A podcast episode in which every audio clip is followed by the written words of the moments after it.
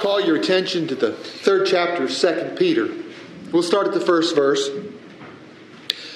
This second epistle, beloved, I now write unto you, in both which I stir up your pure minds by way of remembrance, that ye may be mindful of the words which were spoken before by the holy prophets, and the commandments of us, the apostles of the Lord and Savior. Knowing this first, that there shall come in the last days scoffers, walking after their own lusts and saying, Where is the promise of his coming?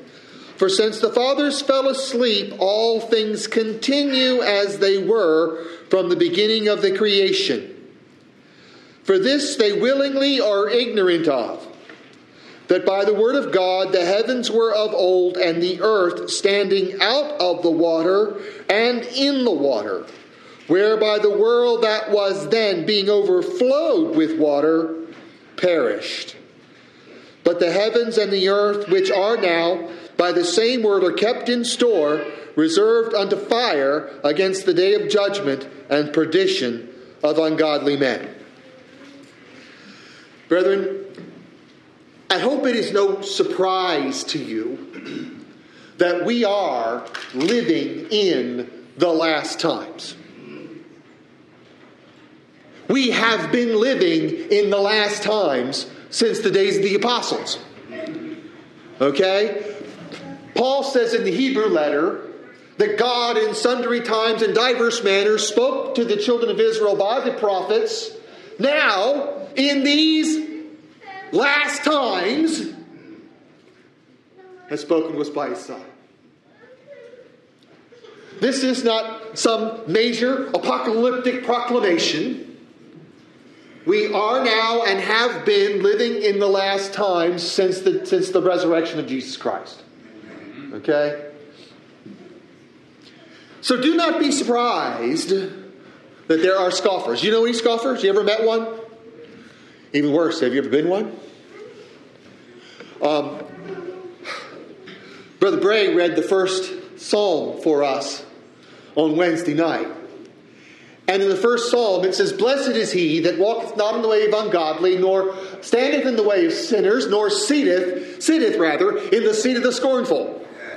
Brethren, I'm convinced that the seat of the scornful is a La-Z-Boy. Because it's easy to fall into and hard to get out of. You know, before you know it, there you are. It's a really comfortable place to be. The natural man loves it. Because we love to puff ourselves up. We love to lift ourselves up.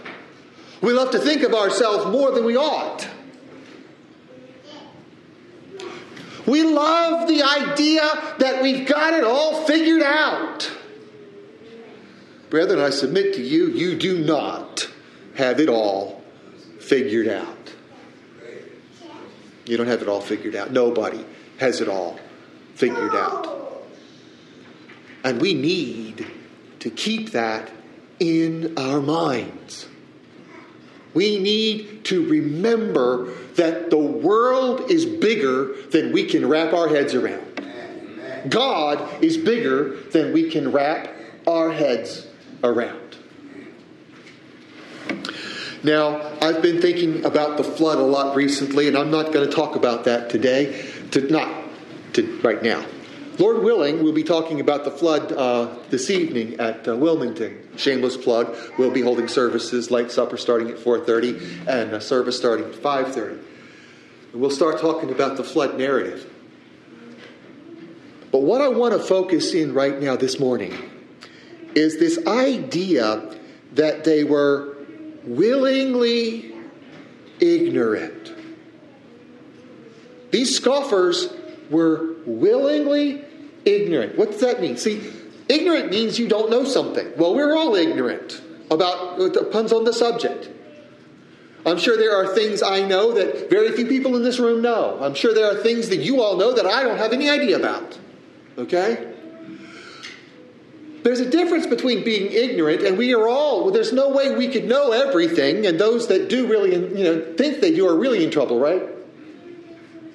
So, but there's a difference between being ignorant and being willingly ignorant.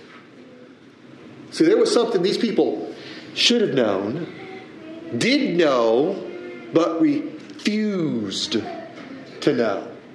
Okay? They were willingly ignorant. Now we have to be careful. These things are written for our learning. On the one hand, it's to arm you so that you are not unduly affected by scoffers. People who think they've got it all figured out when in fact they are willingly ignorant. We see that in our world. Our world is so full of science, which is basically a Latin word that means knowledge. You know, it's funny, right?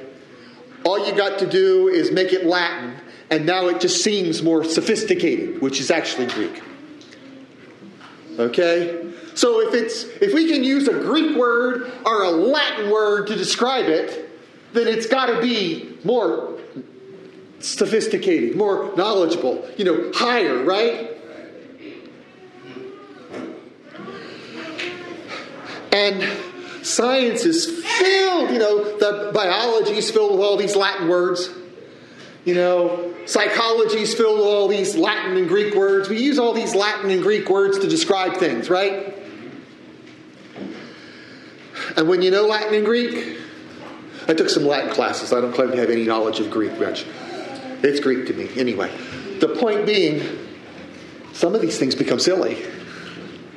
Because really, it's just Latin for what we would have called it, you know, in everyday common parlance. It's just Latin, so it sounds more academic, right?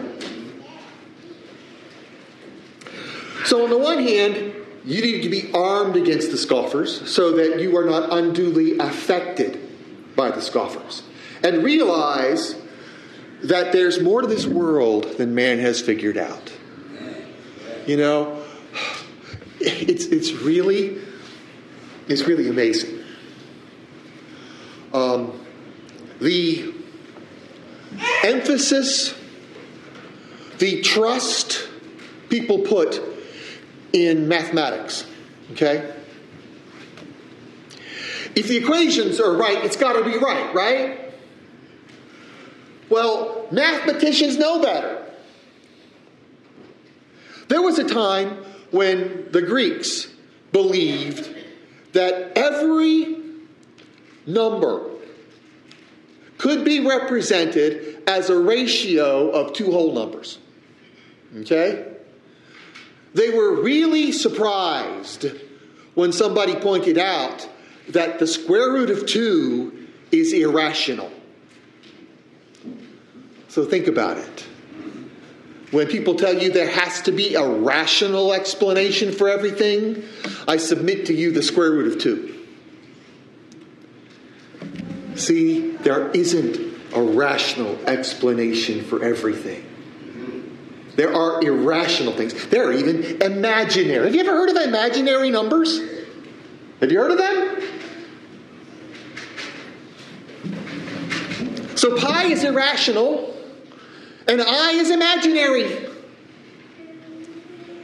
And it is mathematically proven that math is incomplete.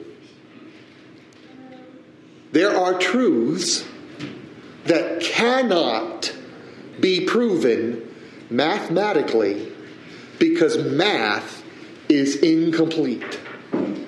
But you get scoffers that if they can't prove it mathematically, it must uh, of necessity be true when math is incomplete. So there's a whole class of things that cannot be proven, although they're absolutely true.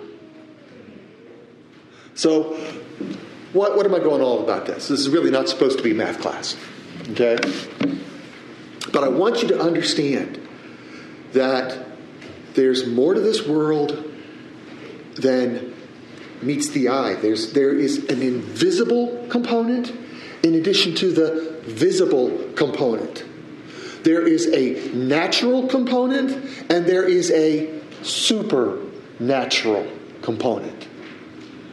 And our natural physics can explain the natural world, but it cannot explain the spiritual world.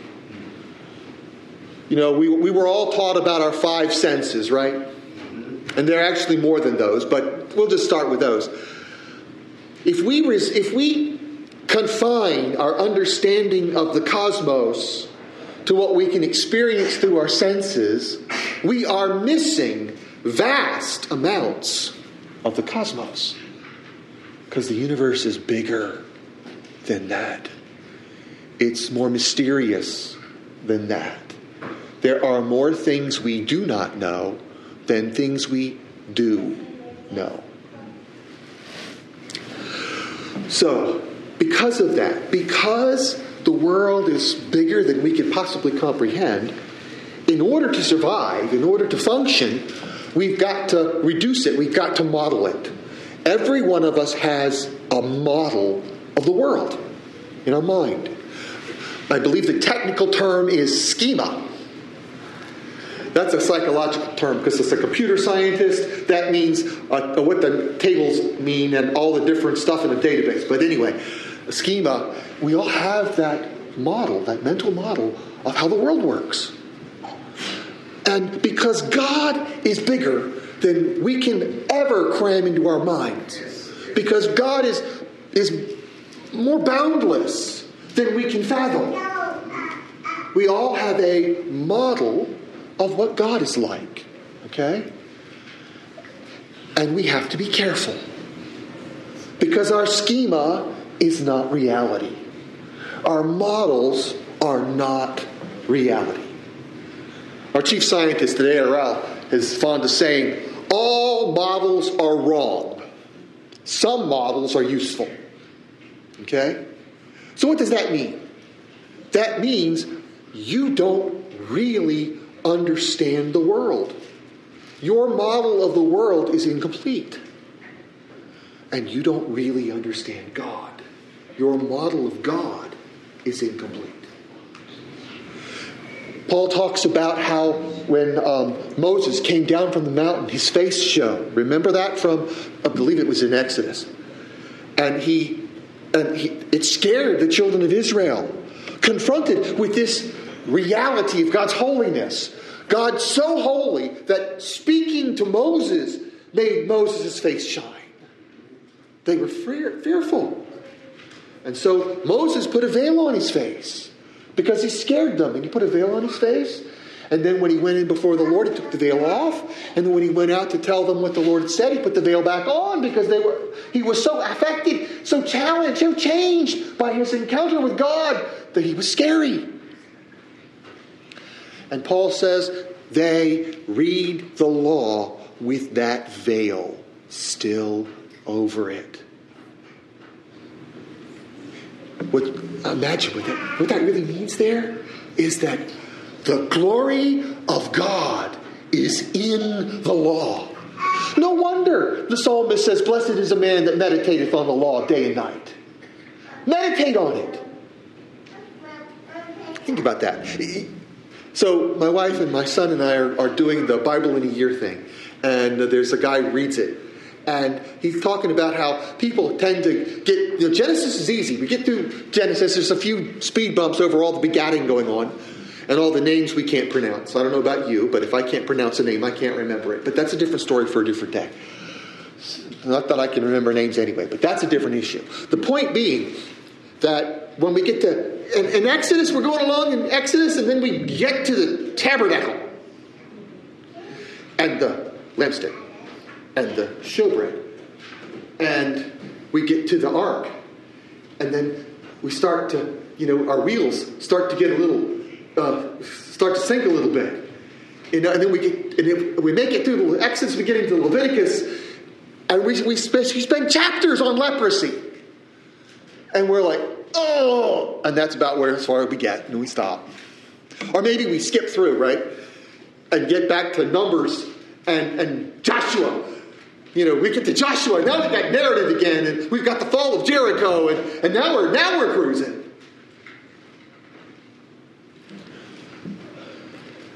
Meditating on the law?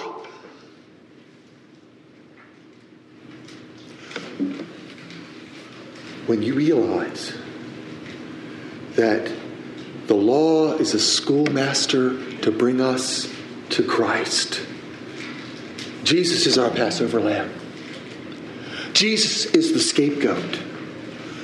Jesus is the goat for the atonement, whose blood was taken into the Holy of Holies to make atonement for the people. As his blood was taken into that Holies Holies, with, not made with hands, and made atonement for us. Jesus is the red heifer who was taken out and suffered without the camp, and the ashes of which, sprinkled with, mixed with water, made us clean. And his sacrifice has made us clean.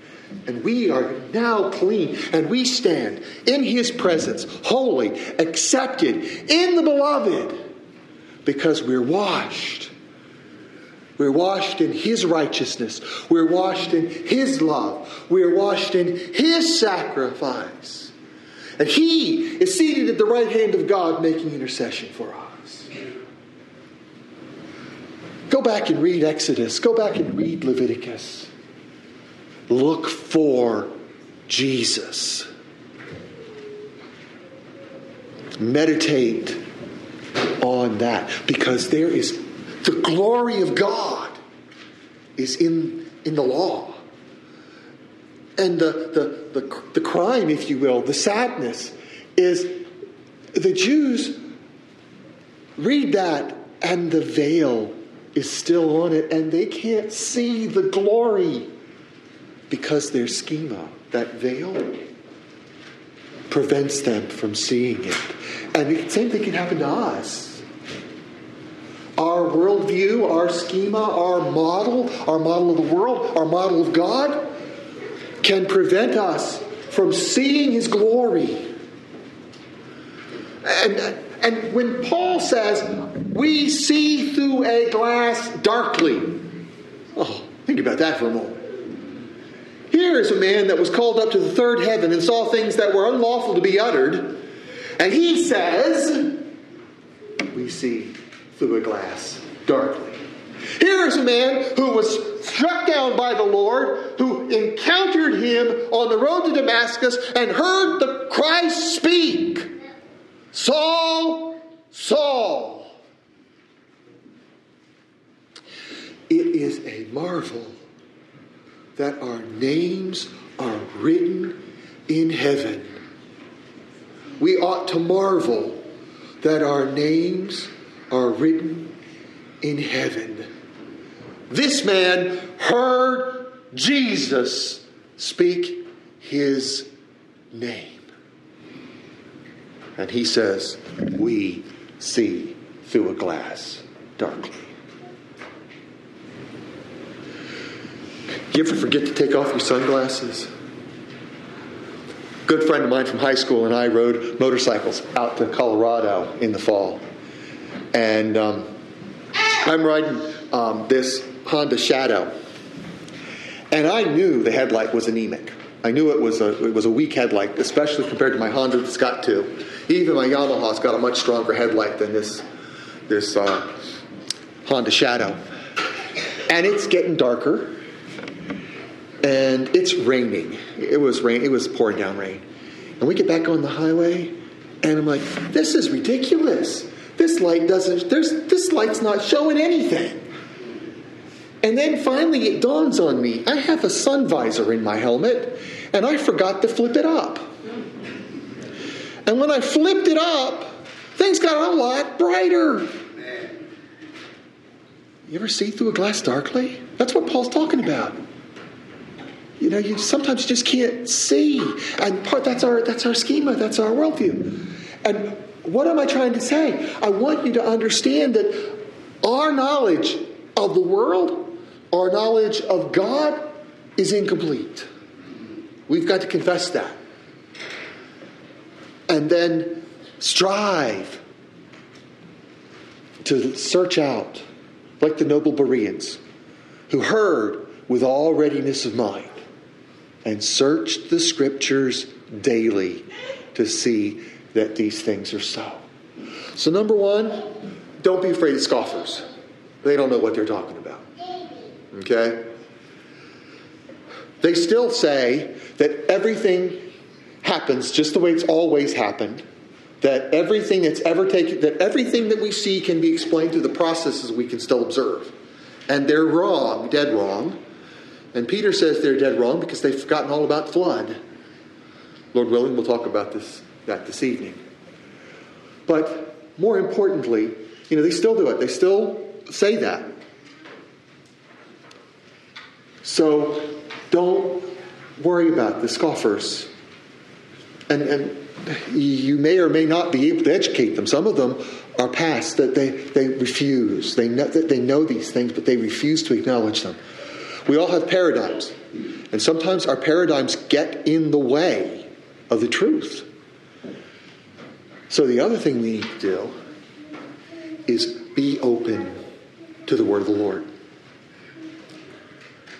Don't so if we come to the Lord, come to the Scripture trying to prove what we already believe, sometimes we can we can always do it because it's so vast. We can find you know, especially if we take things out of context, right? We need to come to it and let it speak to us. I'll close with this. Um, in, in the life of David, it's actually very interesting how often we see David inquired of the Lord. Shall I do this? And every time David inquired of the Lord, Shall I do this? he was successful and very successful. But there were several occasions where David forgot to do that. And every time he forgot to do that, things did not go very well for David. We need to be in prayer. It's not enough to read. I, read, devour the word. But it's not enough because we need to be we need to pray that the Holy Spirit will reveal it to us that we can rightly divide it. Um, when Joshua came into the land, those ambassadors came to him. Joshua did exactly what he should have done according to the book. The problem was he was being deceived. And the scripture says he did not inquire of the Lord. When we think we know what to do and fail to inquire of the Lord, that's usually a precursor to trouble. So we need to always not trust in our own understanding, but trust in Him and inquire of the Lord. May the Lord richly bless.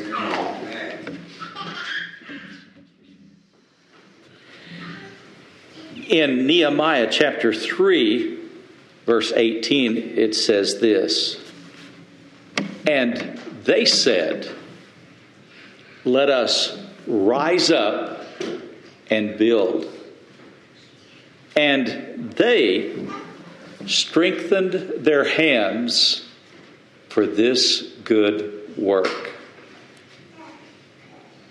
What does it take to rise up and build? It takes someone that has a vision.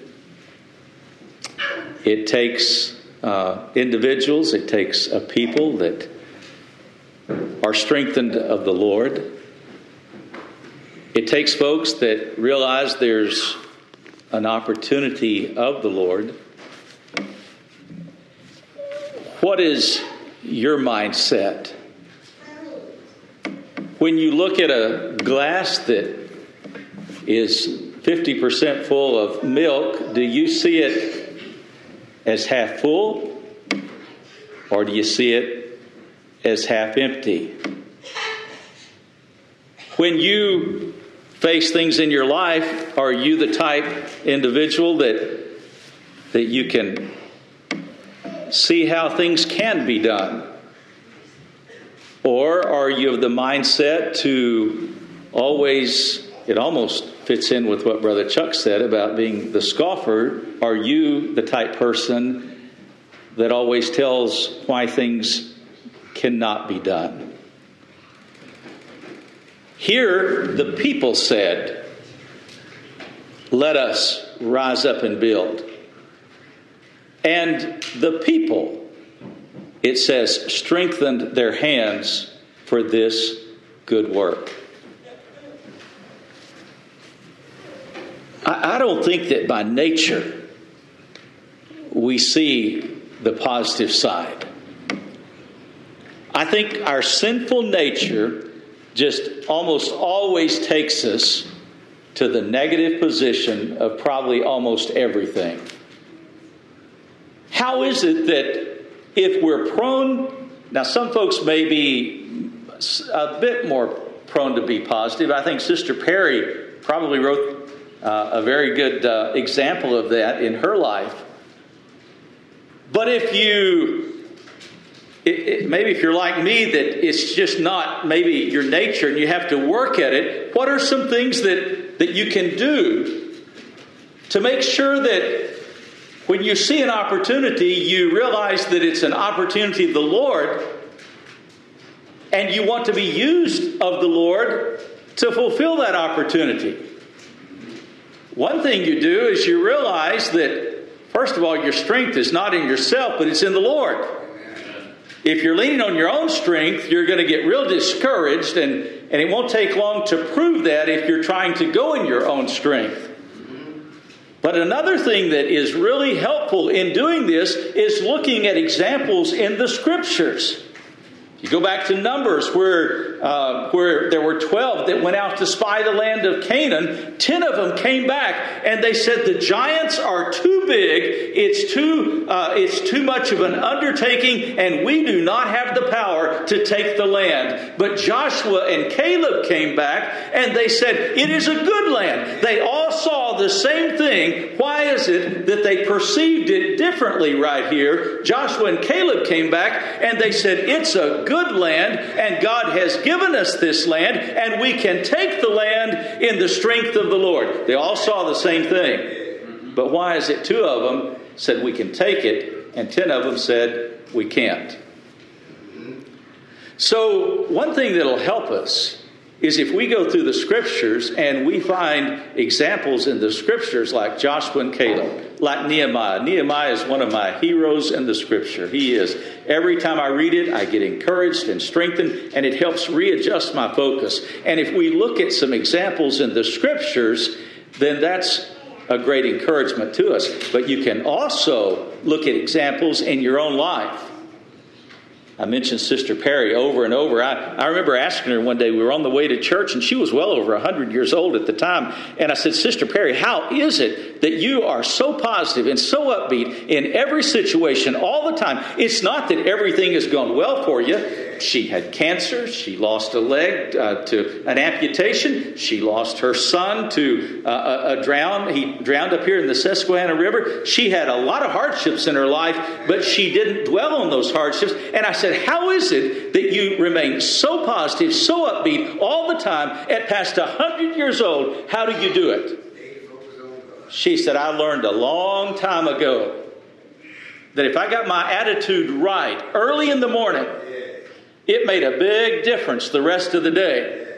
Well, how is it that we get our attitude right early in the morning? You look at examples in God's Word, that'll encourage you. It sure will. And then you look at examples that God has put in your life of people. Brother David, your grandmother's a great example, 94 years old and going strong, serving the Lord. What a great encouragement. God has put individuals in our life to be examples for us that will be an encouragement to us, and we ought to pray that God would use us to be an example for others. When we finished our course, it'd be a great joy and delight if we knew that God had used us not to go around filled with complaint and bitterness and scoffing and mocking, but filled with strength in the Lord.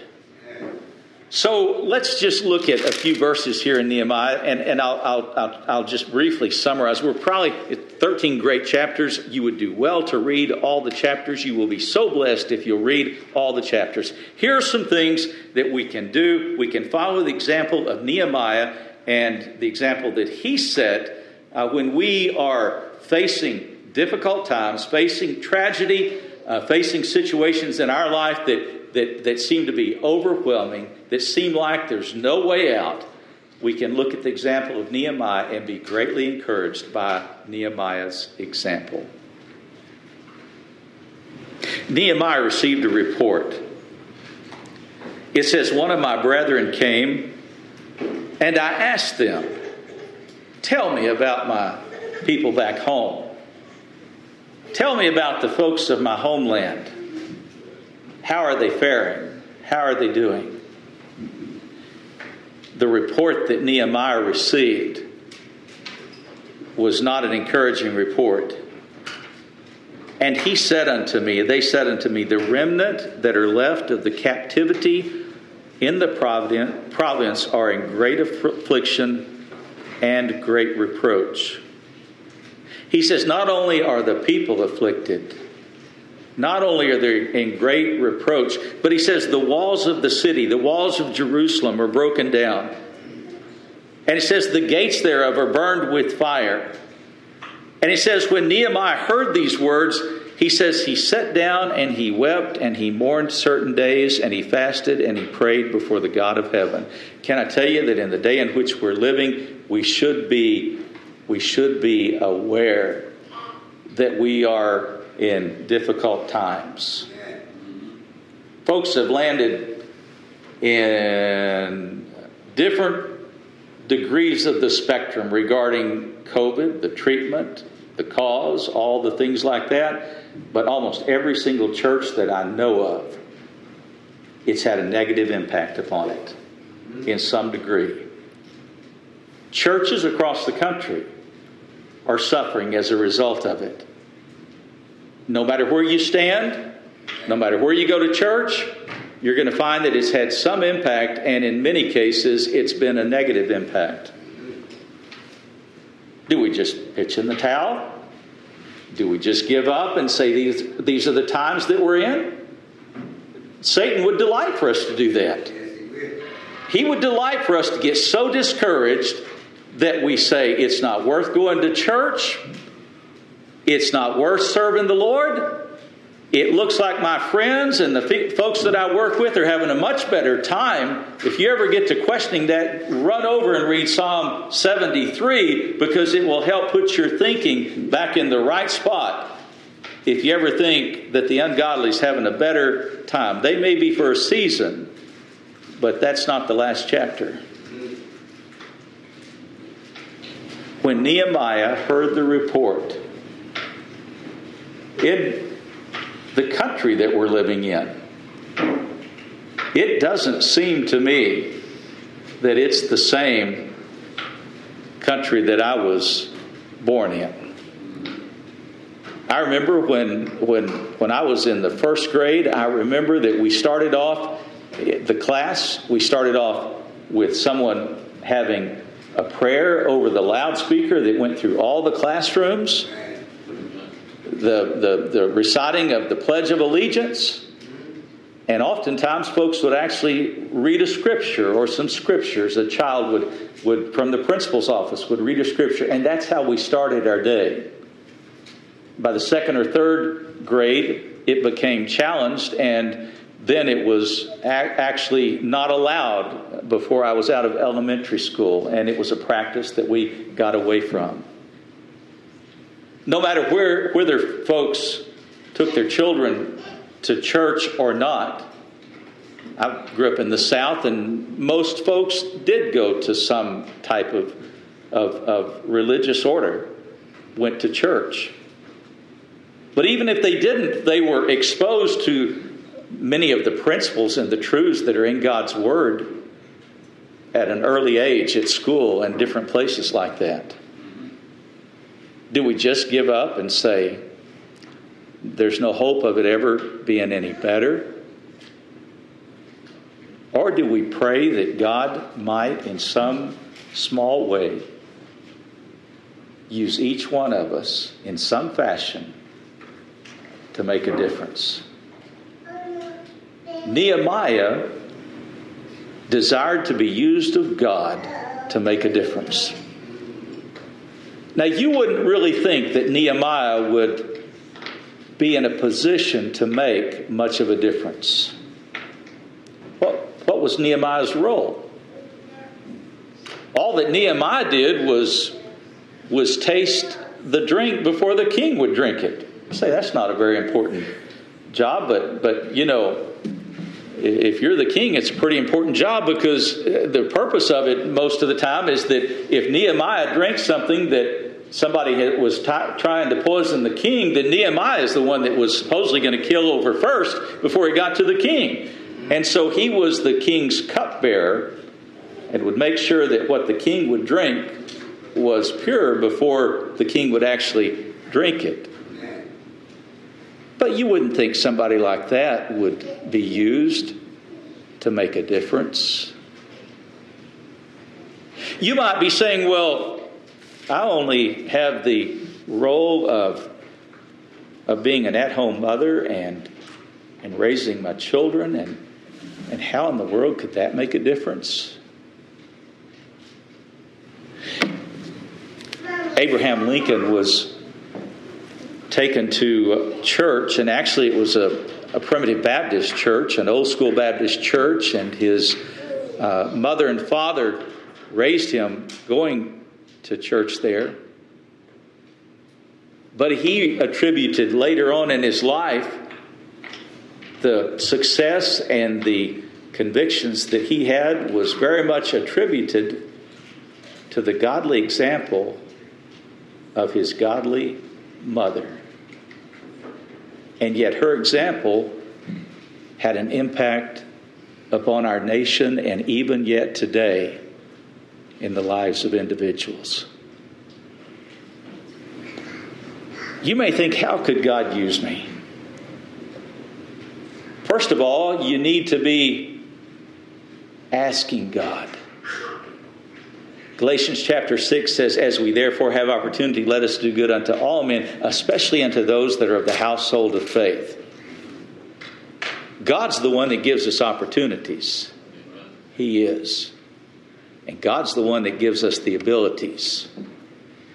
Now, we can take some real good lessons from Nehemiah right here. Let's just uh, breeze through it. It's a, it's a great, great book. We'll read the, the first, a lot of the first chapter here. The very first thing that Nehemiah did when Nehemiah witnessed the condition, when he heard the report, when he, when he heard the condition of his homeland, when he heard the condition of his people, when he heard the condition of the walls that were broken down, Nehemiah, the first thing that he did, the very first thing that he did, and it ought to be the first thing that we always do, is he went to the Lord.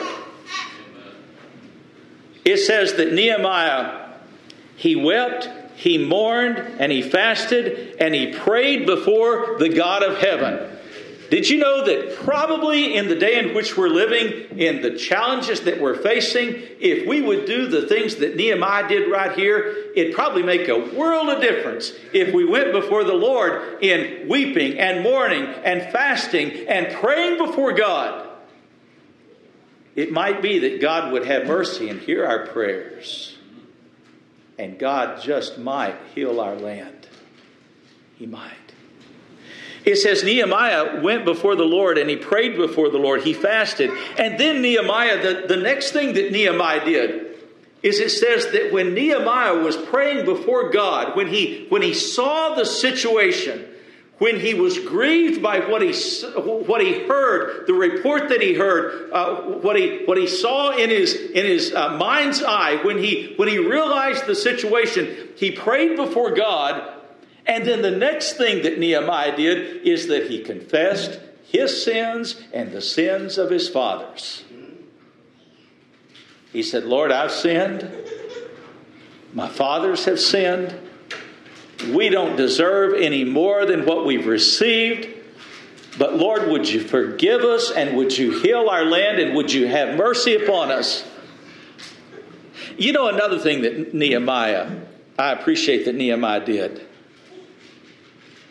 It would have been real easy for Nehemiah to have said, you know what, that's not my problem.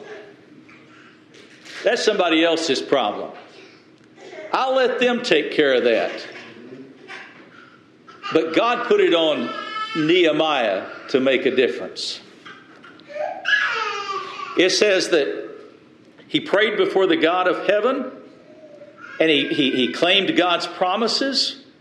He says, I beseech thee, O God. He says, Let now thine ear be attentive Uh, and open that thou mayest hear the prayer of thy servant, which I pray before thee now, night and day, for the children of Israel and thy servants. And Nehemiah was saying, And I confess the sins, and I confess the sins of the children of Israel, which we have sinned against thee. Both I and my father's house has sinned. In the day in which we're living, sin is so rampant, it's so much of an everyday life that we fail to actually feel the conviction of sin that we should feel. God's word brings light in our life to the sin. Nehemiah says, I've sinned. The children of Israel have sinned. My father's house have sinned. He says, We've dealt very corruptly against thee. We've not kept thy statutes, nor thy judgments, which, which thou commandest thy servant Moses. I ask you, do you think we've kept all the commandments, all the statutes, all the judgments that God has given us to keep? We ought to go before the Lord and just say, Lord, forgive us. Would you have mercy upon us? Would you heal our land? Would you heal our churches? Would you heal our government? Would you heal our families? Would you heal our children? Would you heal our land? Nehemiah said, Remember, I beseech thee, the word that thou commandest thy servant Moses, saying, He says, If ye transgress, I will scatter you abroad among the nations. Wonder why we've been scattered abroad among the nations. Right here it says, as Nehemiah is claiming, he says, If we've transgressed. He says, If ye transgress, I'll scatter you abroad among the nations. Wonder if that has anything to do with the state of the nation, the state of the family, the state of the churches. It did back then. Now look what he says. But if you turn to me, you know, one thing that's absolutely wonderful about the Lord is that He is an always, all time, a forgiving Lord. There is a solution for every problem that we have. And we can be encouraged and be hopeful because we have a forgiving Lord. He said, But if ye turn to me, he says, If you turn to me and if you keep my commandments, now this is something interesting right here. He said, If you turn to me, turn away from the world, the enticements of the world, turn to the Lord. He says, If you turn to me and you keep my commandments, it's one thing to turn to the Lord, it's another thing to know his commandments but he says right here, if you keep my commandments, what he's saying right here is if you know to do something, you're to keep it. But also, he says, if you turn to me, if you keep my commandments, and then he says, and if you do my commandments. If you know to do it, God calls you to simply do it. Not to be just a hearer of the word, but a doer of the word. He says, Though there were uh, though there were of you cast out into the uttermost part of heaven, yet I will gather them from thence, and I will bring them unto this place that I have chosen to set my name there. I, I like how he describes that right there. God is in the business of gathering folks together. He is. God's in the business of, of gathering us up. God's not in the business of scattering us. If we scatter, it's usually our own doing that does that. But God's in the business of bringing us together. And He says, I also bring you together. And He said, I've set you in a place that I've chosen for my name to be given. I believe that that can be descriptive of the Lord's house. His house is a place that His name is to be praised, is to be announced, is to be encouraged. And he says, I can bring you together a time of rejoicing. He says, I can. Nehemiah is praying, and he says, Now these are thy servants and thy people, whom thou hast redeemed by thy great power and by thy strong hand. Nehemiah says, In the midst of all these challenges, in the midst of all these discouragements, in the midst of all the, this situation, Nehemiah says, I'm claiming the promise that you've got a people, and these people are your people, and these people are ones that you've chosen, and you've set your name there. He says, Now these are thy servants and thy people, whom thou hast redeemed by thy power and thy strong hand. And in the midst of all of our discouraging situations around us or in our own lives, we can be encouraged by the same encouragement that Nehemiah had right here that, that, that we are his people, we are his servants who have been redeemed by his great power, who are kept by his strong hand in the midst of all the stuff that's going on around us. We are his and we're kept by him and we are encouraged by his power and by his strong hand. And then Nehemiah sums his prayer up this way O Lord, I beseech thee, let now thine ear be attentive to the prayer of thy servant and the prayer of thy servants who desire to fear thy name.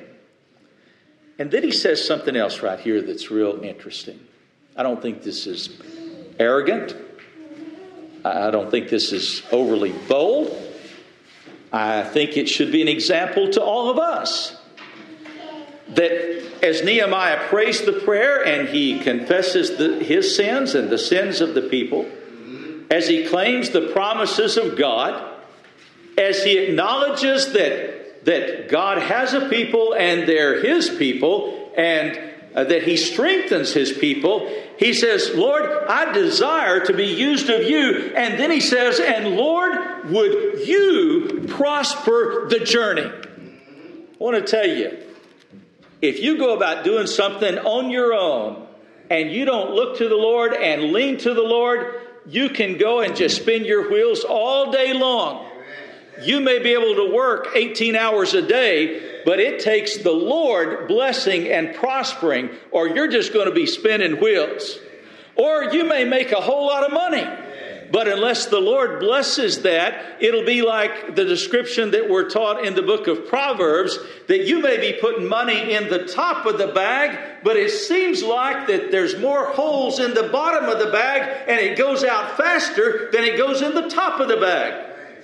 Elder Compton used to say, he said, I thought I had to work seven days a week. And he said, and then when the Lord dealt with me and he convicted my heart, he said, I realized that when I cut it back to six days a week, what I made six days a week went a whole lot further than working seven days a week. Because he said the Lord sealed up some of those holes that are in the bottom of the bag if you're not doing it serving the Lord and what the Lord would have you to do, it'll come out the bottom faster than it goes in the top. And I don't care how much you think you can put in the top, it'll go out faster, and you're going to end up with an empty bag. Nehemiah prayed to God and he said, Lord, I have a desire that you'll use me. I want you to use me to make a difference. I want to be used of you and Lord, I don't want to just be spinning my wheels, but Lord, I want you to prosper my work. He was looking to the Lord in every aspect of it. I'm going to just share with you some of the assessments that I made through the book of Nehemiah. It's, it's, it's really, really good. The second chapter is so good. I'd encourage you to go and read it. We preached on it before. Every time I read it, every time I preach on it, I get greatly encouraged.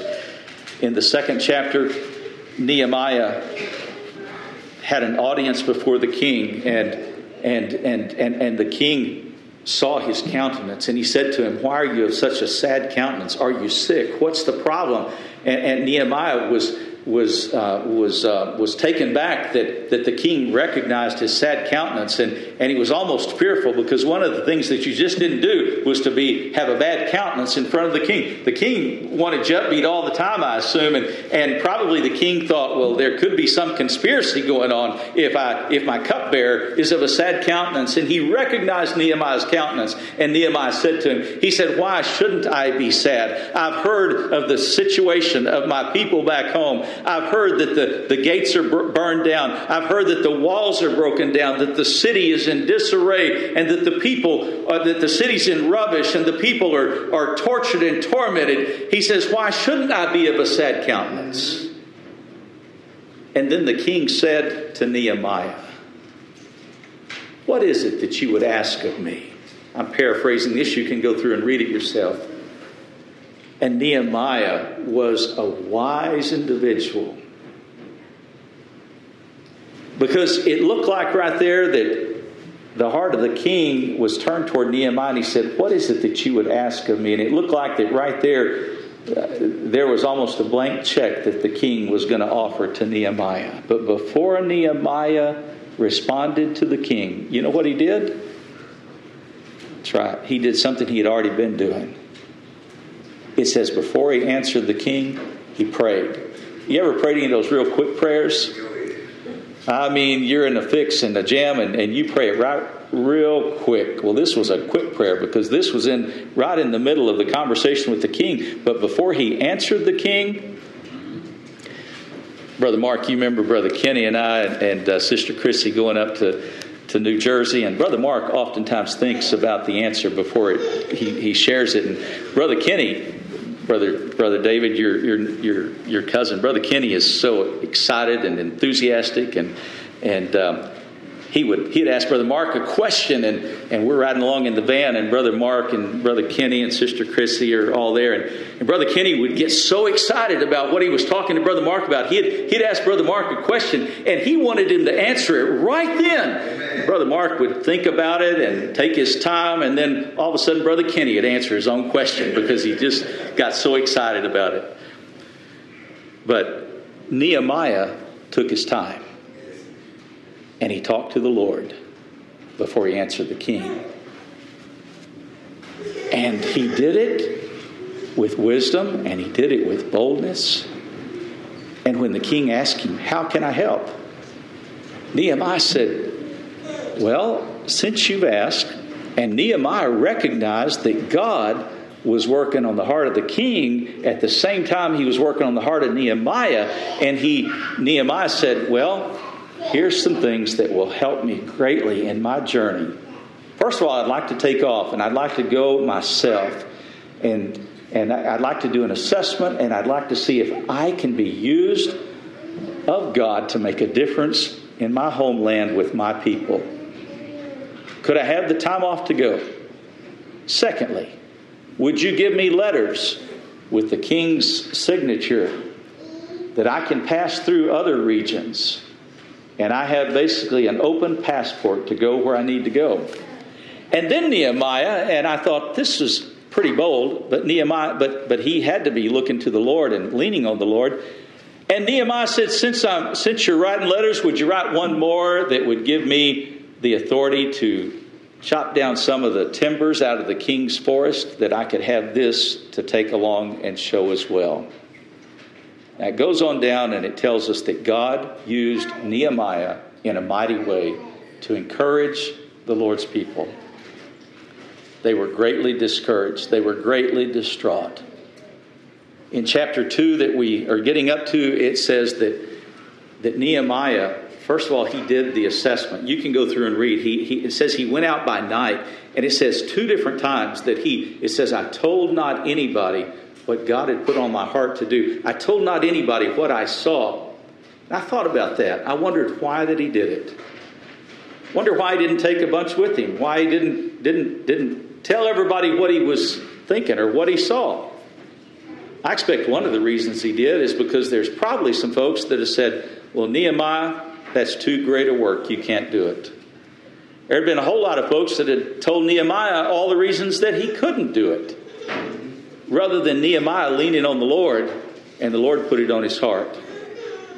But after Nehemiah had gone out and made a full assessment of the situation, after Nehemiah had talked to the Lord over and over, after Nehemiah had been given by God a solution to be used and God put it upon his heart, Nehemiah says to the people, he calls them together and he says, This is what God's put on my heart to do. God has put this upon my heart, but he says, I need your help to do it. And it says that the people, Nehemiah told the people, he says, please read all 13 chapters, but especially chapters 1 and 2. Really, really good. And, and by the way, starting in chapter 2 on down, there was some opposition. Sanballat, Tobiah, they begin to mock him when they begin to do the work.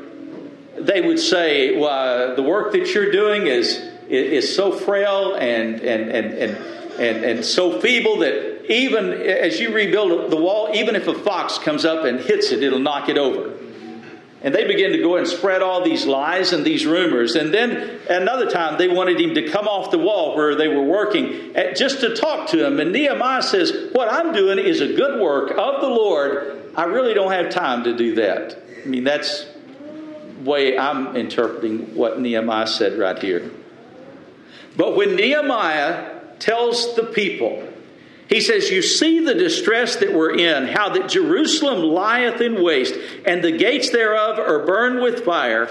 Nehemiah entreats the people. He says, Come and let us build up the wall of Jerusalem, that we be no more a reproach.